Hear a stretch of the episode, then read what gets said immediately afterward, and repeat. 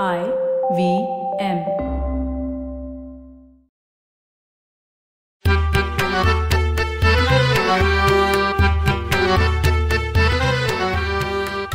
नमस्कार मंडळी. मी डॉक्टर राजीव. आणि मी माणिक. म्हणे आपण शाळेत असताना पु ल देशपांड्यांनी लिहिलेलं अपूर्वाई पुस्तक आलं. हो. आणि ते वाचता वाचता लंडनची ओळख होत गेली आणि लंडनबद्दल कुतूहल देखील वाटू लागलं. म्हणजे तिथला बॉबी रविवारी सकाळी स्वतःच्या छोट्या बागेत काम करणारा इंग्रज या सगळ्यांविषयी अपूर्वच वाटू लागली. हो ना पुलंनी आपल्याला लंडनवारी करून आणली. हे खरं पण लंडन मधून खरं फिरवलं ते मीना प्रभू यांनी लिहिलेल्या माझं लंडन या पुस्तकाने बरं का. मीनाताईंनी लंडन तर दाखवलंच पण माझं म्हणावं अशी लंडन बद्दलची त्यांची आपुलकीही खूप आवडली. मीना प्रभूंनी नंतर कित्येक देशात प्रवास करून त्या त्या देशांची तिथल्या इतिहासाची माहिती करून दिली हे खरं. पण मला मात्र त्यांचं सगळ्यात माझं लंडन हे पुस्तक आवडलं. हो ना. आपले मित्र डॉक्टर दीपक आणि ज्योत्स्ना किरपेकरही त्यांच्या उमेदीची काही वर्ष लंडन आणि त्याच्या आसपास राहिलेले. त्यामुळे त्यांच्याकडच्या फोटोज आणि स्लाइड शोमधून त्यांनी लंडनमध्ये घालवलेला काळ अगदी पहिल्या दिवसापासूनचा आपण पाहिला होता. लंडन हे आपल्या माहितीच्या कितीतरी जणांचं लाडकं शहर आहे. त्यामुळे आपण लंडनला जायला निघालो. तेव्हा तर लंडन पायची उत्सुकता अगदी शिगेला पोचली होती. खरंय. आणि लंडनमध्ये घालवलेला जवळजवळ तीन महिन्यांचा काळ. हा म्हणजे मार्च एप्रिल मे आणि जूनचे काही दिवस. असा खूपच आल्हाददायक वातावरणाचा कमी थंडीचा होता. म्हणून तो आपण खूप एन्जॉय केला. हो. आणि माझ्या अपेक्षेपेक्षा लंडन जास्त सुंदर निघालं. हिरवं हिरवं मोकळं आणि स्वच्छ. विशेषतः धूळ नसल्यानं सतत फ्रेशनेस एक ताजेपणा जाणवायचा. आपण लंडन मधल्या कितीतरी गोष्टी पाहिल्या.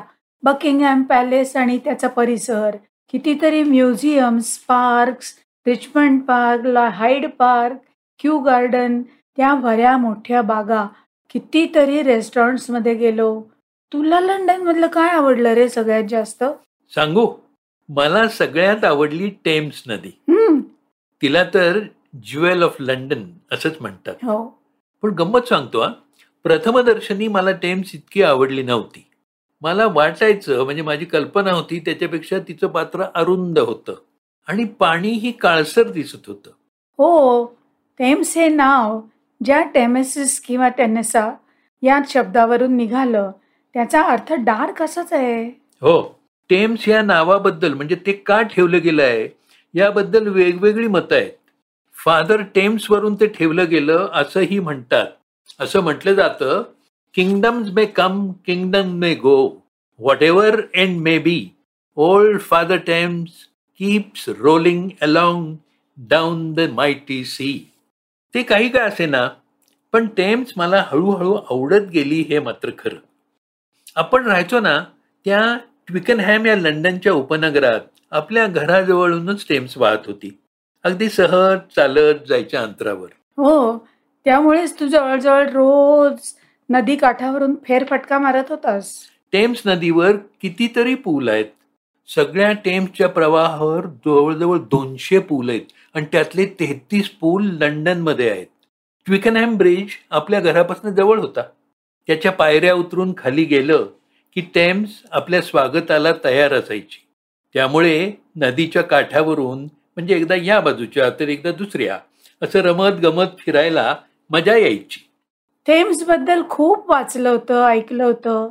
इंग्लंडमधील सर्वात लांब नदी आणि युके मधली दुसऱ्या क्रमांकाची ऑक्सफर्ड रीडिंग आणि मग लंडन या मुख्य शहरातून वाहणारी दोनशे पंधरा मैल लांबीची थेम्स आपल्याकडे काही नद्यांची नावं वेगवेगळ्या ठिकाणी वेगवेगळी घेतली जातात. म्हणजे एका नदीला वेगवेगळ्या नावाने ओळखलं जातं.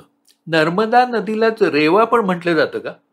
टेम्सला सुद्धा ऑक्सफर्डमध्ये Isis I S I S Isis या नावानं ओळखलं जातं. मात्र सगळ्या लंडनभर वळणं घेत टेम्स नांती आहे थेम्समध्ये बोटींचा संचार असतो आणि त्याचप्रमाणे काळी पांढरी बदकं आणि काळे पांढरे राजहंस यांचा विहारही चाललेला असतो. या राजहंसांना फार आपुलकीनं सांभाळतात हं ब्रिटिश लोक.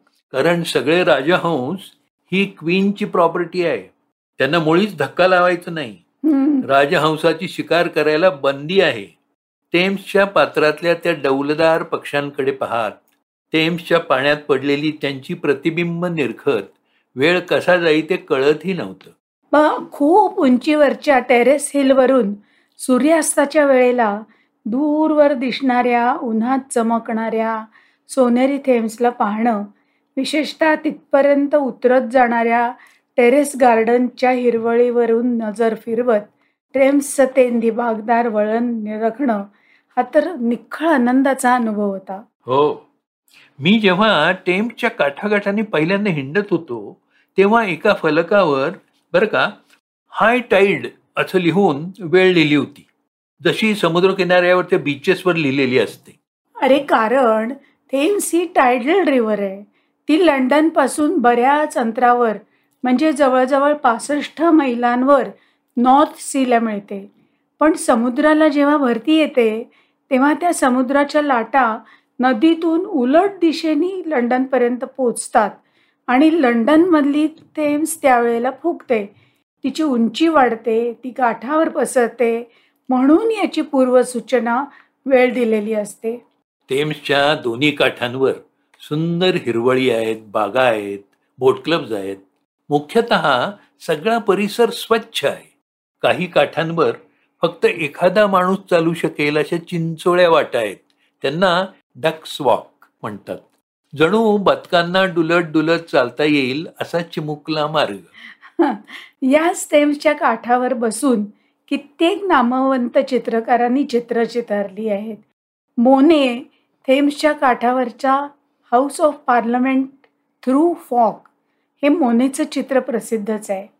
जे एम डब्ल्यू टर्नर याच्या काही ऑइल कॅनव्हासवर तर थेम्स विराजमान आहे.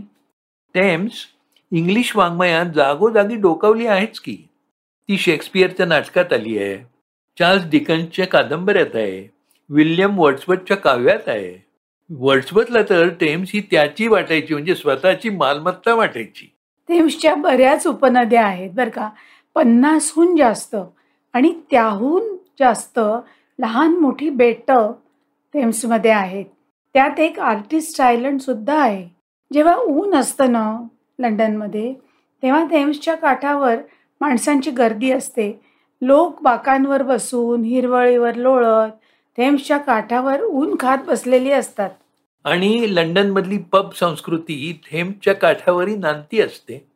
लंडनमधले पब्स म्हणजे ब्रिटिश खासियतच. त्यांचं स्वरूप दारूच्या गुत्त्याचं नसतं. स्त्री पुरुष दोघंही फेसाळत्या बियरचा किंवा लालसर वाईनचा आस्वाद घेत असतात. आपण जेव्हा बघ थेम्समधून बोट राईड घेतली तो अनुभव तर अगदी आठवणीत जपून ठेवण्यासारखा होता. जिन वाईन सर्व केली जात होती वाऱ्याची मंद झुळूक दोन्ही तीरावरची ती पाण्यात डोकावणारी वृक्षराजी काठावर रेंगाळणारी माणसं छोट्या छोट्या होड्यातून वलवत गाणी गात जाणारी मजा करणारी तरुणाई. सगळाच माहोल आनंदाचा हसण्याचा आणि मजा करण्याचा. ती बोट राईड संपूच नाही असं वाटत होतं. किंगस्टन ते रिचमंड जवळजवळ तासाभराची ती बोट राईड खूपच सुखावून गेली. जसं लंडन टॉवरचा ब्रिज मधोमध उचलला जाणं हे टेम्स नदीवरचं अप्रूप वाटणारं वैशिष्ट्य आहे. तसंच तिची दुसरी खासियत म्हणजे टेडिंग्टन लॉक रिचमंड लॉक अशासारखे पाण्याची खोली वाढवण्यासाठी कमी करण्यासाठी केलेले हलते बंधारे. बोट राईड करताना या बंधाऱ्याआधी बोट थबकते. बंधाऱ्यानं पाण्याची पातळी बदलली जाऊन बोट काहीशी खाली जाते आणि मग पुढची वाट धरते. टेम्समध्ये बोटिंग तर चालतंच.